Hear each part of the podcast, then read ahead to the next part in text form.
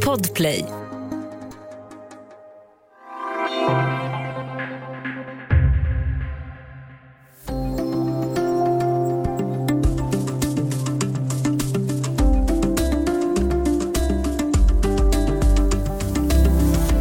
De ville släppa lös, få kontakt med sitt inre och med sin sexualitet.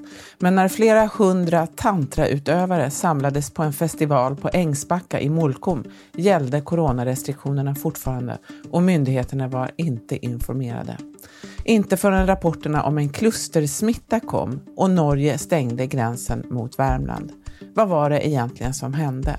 Och varför var så få av festivalbesökarna vaccinerade? Välkommen till Studio DN. Jag heter Sanna Thorén Björling.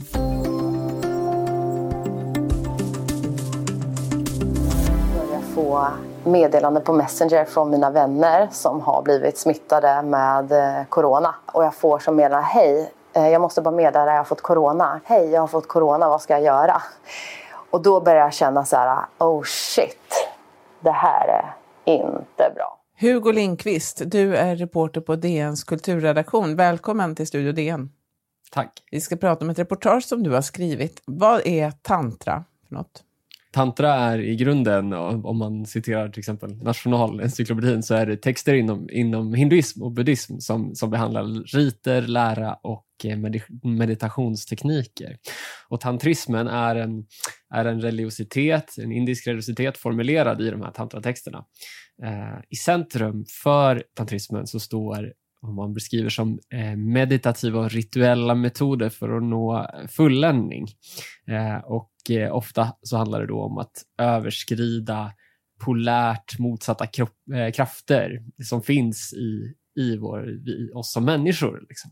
Hur man då ska göra det eh, finns det då väldigt många olika svar på, men det målet man har, om man, om man kan prata om ett mål, för det är man också emot här, men då vill man nå någon slags total mindfulness, eh, ett, ett eh, tillstånd där, där man liksom gifter samman medvetandet och kroppen så att du når fullständig autenticitet. Autenticitet är en sånt begrepp som många här eh, kommer tala om. Eh, att man vill nå upp till, till fullständig närvaro. Och då kan man, kan man egentligen göra vad som helst tantriskt. Man kan diska tantriskt eller man kan ha sex tantriskt. I somras så hade Ängsbacka, som är en gård utanför Molkom, några mil från Karlstad, en festival, en tantrafestival. Och Linn Holmqvist, som vi också hörde inledningsvis, hon var pro programkoordinator där. Eh, så här beskriver hon den här festivalen när jag tar mig tillbaka dit i minnet så det är en känsla av förväntansfull kärlek i luften. Det är musik, det är dans, det är glada återseenden. Jag sitter på kafétrappen och blickar ut över landskapet och det vackra som... Men Hugo, vad, vad är Ängsbacka för en slags plats? Eh, Ängsbacka är en, en kursgård eh, och ett festivalcenter som ligger två kilometer från, från innersta delen av Molkom. Eh, och det är de har funnits i 25 år och det, man kan ju beskriva det som ett kanske ett nav på liksom, den svenska landsbygden för kurser och festivaler i personlig utveckling. Och man bedömer att man varje år tar emot, eh, ett normalt år tar emot cirka 5 000 besökare som kommer dit antingen för festivaler då, som Tantrafestivalen eh, eller för då kortare kurser som pågår året runt. Vad innehöll den här tantrafestivalen i eh, Molkom? Eh, Lin Holmqvist som då är general och bestämmer programmet och tar in lärare, hon säger att hon vill ha en, en mångfald av olika tantrastilar.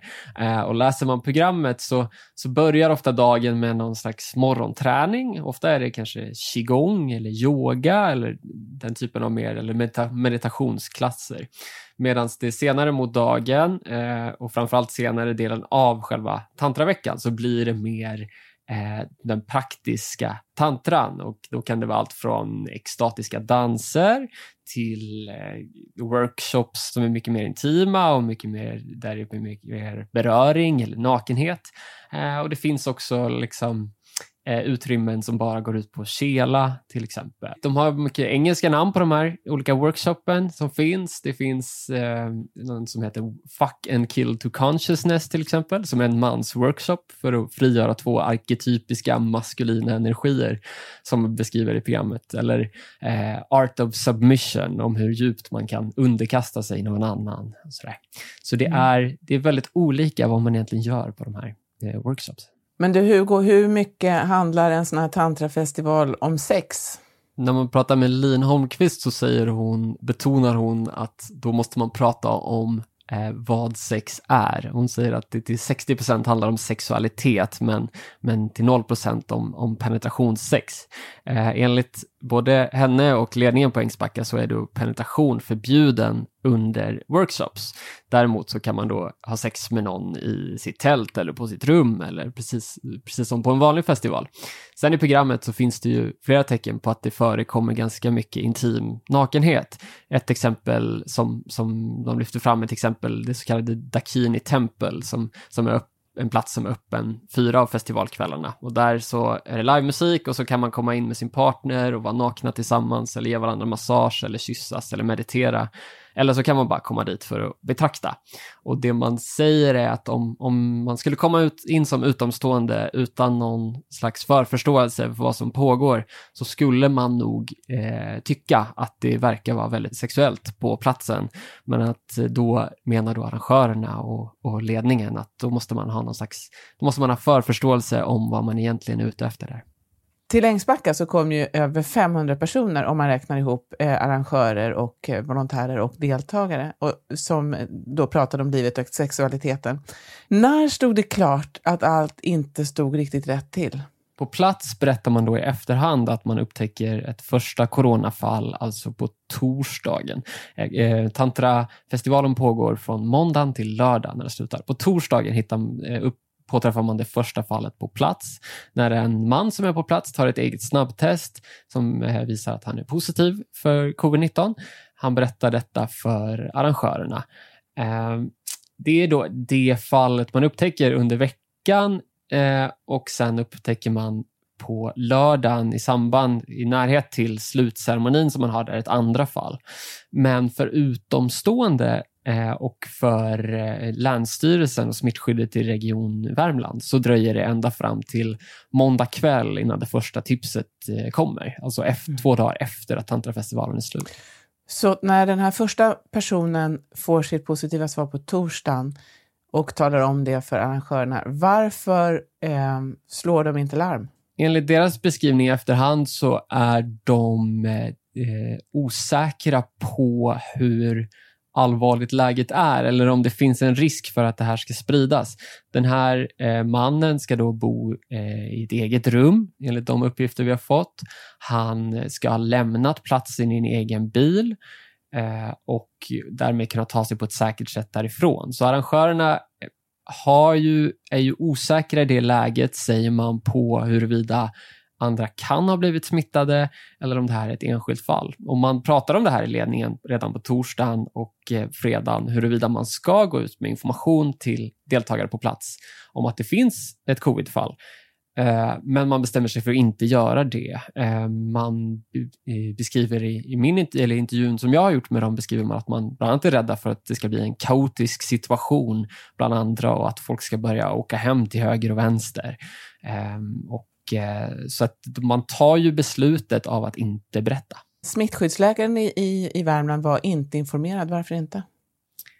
Smittskyddet i Region Värmland har haft ett möte före sommaren tillsammans med vårdcentralen, en liten vårdcentral i Molkom, eh, om vad Ängsbacka planerar för eh, verksamhet. Då har de, vad de säger, bara fått information att de ska ha mindre kurser som är kortare då med färre deltagare på plats. Varken smittskyddet eller Länsstyrelsen har i samband med Tantrafestivalen information om att nära 500 personer befinner sig där. Mm. Du var inne på eh, att man var orolig för kaos. Eh, Ängsbacka är ju också ett aktiebolag som i sin tur drivs av en ekonomisk förening. Fanns det ekonomiska incitament att hålla tyst? Det är svårt att dra den slutsatsen. Det man kan säga är att Ängsbacka som verksamhet har varit väldigt framgångsrik under 2010-talet. 2019 så slår man sitt rekord eh, med 17 miljoner i, i nettoomsättning och man har slutsålda festivaler under sommaren. Eh, 2020 så drabbas man stenhårt av pandemin. Halver, eller omsättningen halveras på bara ett år eh, och man eh, får säga upp merparten av personalen.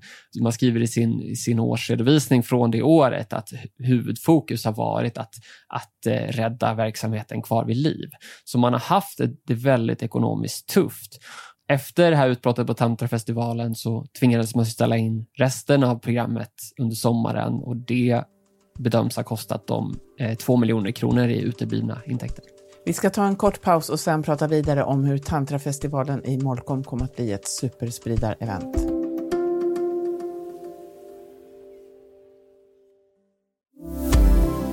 Studio DN idag om Tantrafestivalen på Ängsbacka utanför Molkom i Värmland. Vi pratar med Hugo Linkvist, reporter på DNs kulturredaktion. Ängsbacka hade alltså fått veta att först en och sen två av deltagarna hade testat positivt för covid-19. Vad händer veckan därpå, Hugo?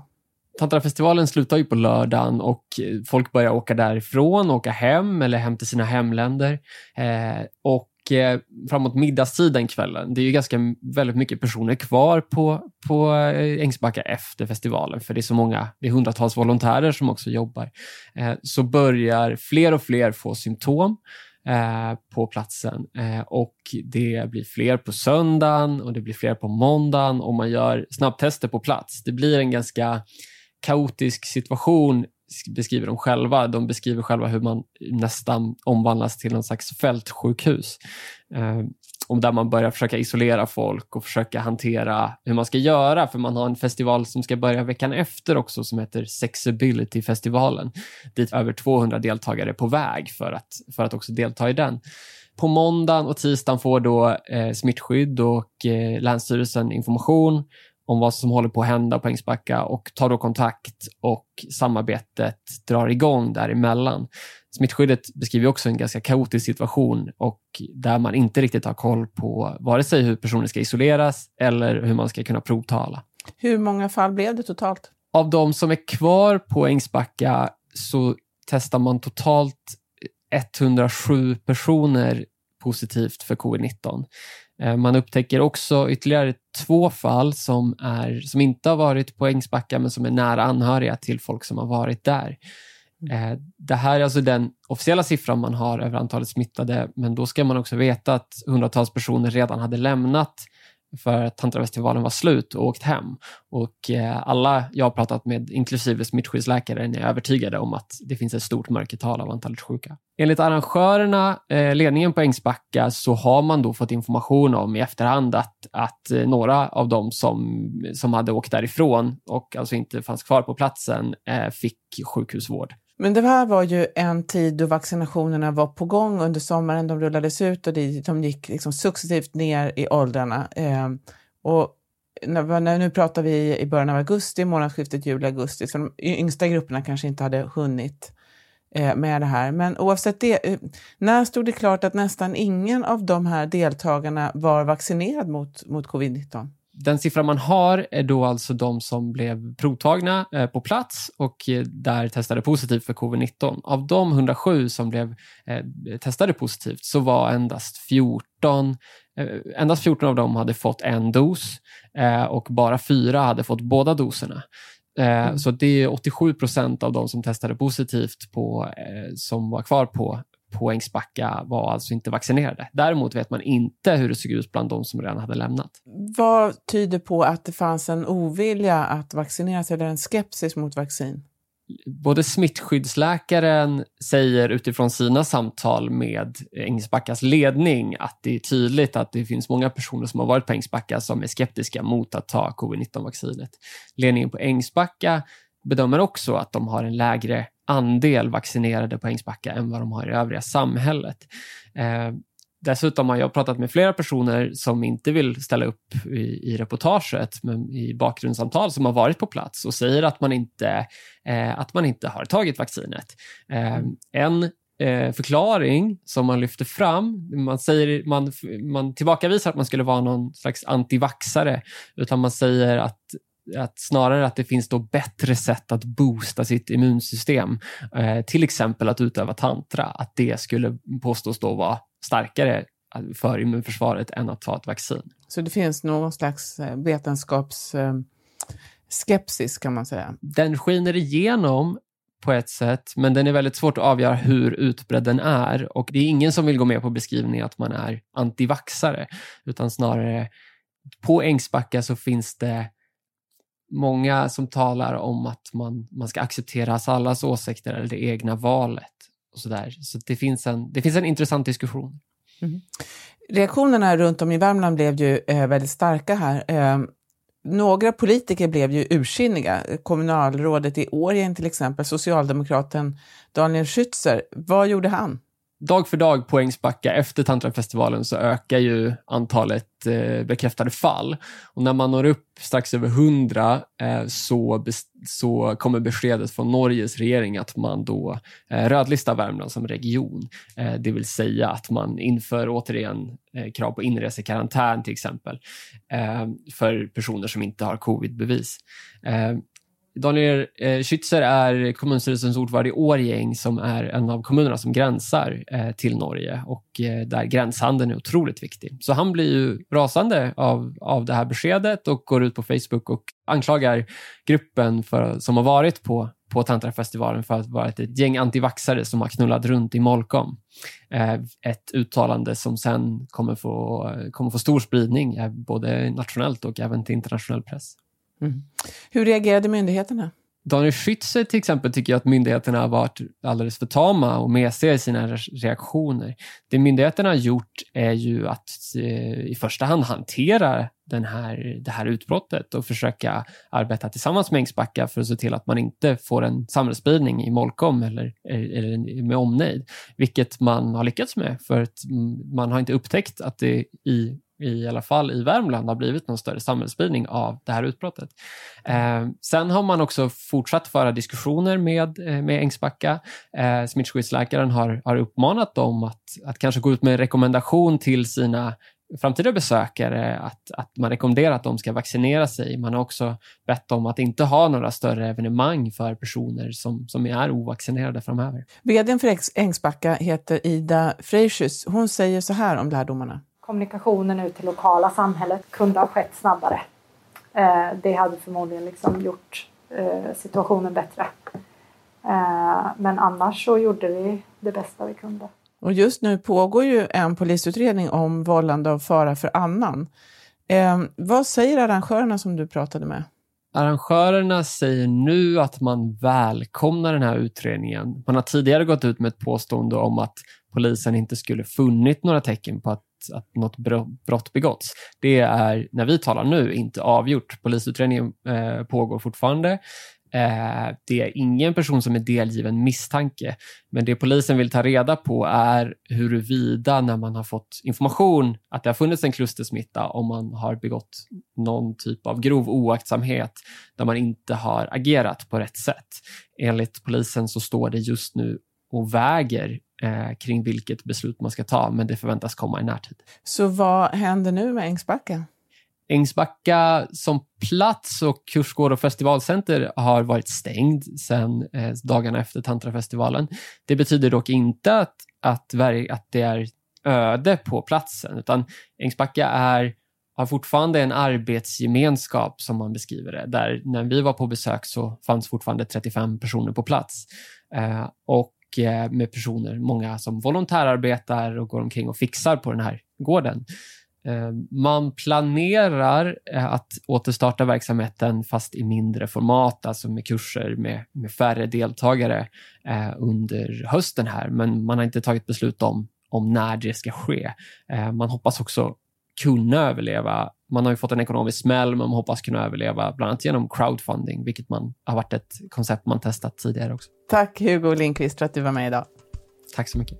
Om du vill kontakta oss på Studio DN så går det bra att mejla till studiodn dn.se. Studio DN görs för Podplay av producent Sabina Marmelakai, ljudtekniker Patrik Miesenberger och tekniker Oliver Bergman, Bauer Media. Jag heter Sanna Thorén Björling.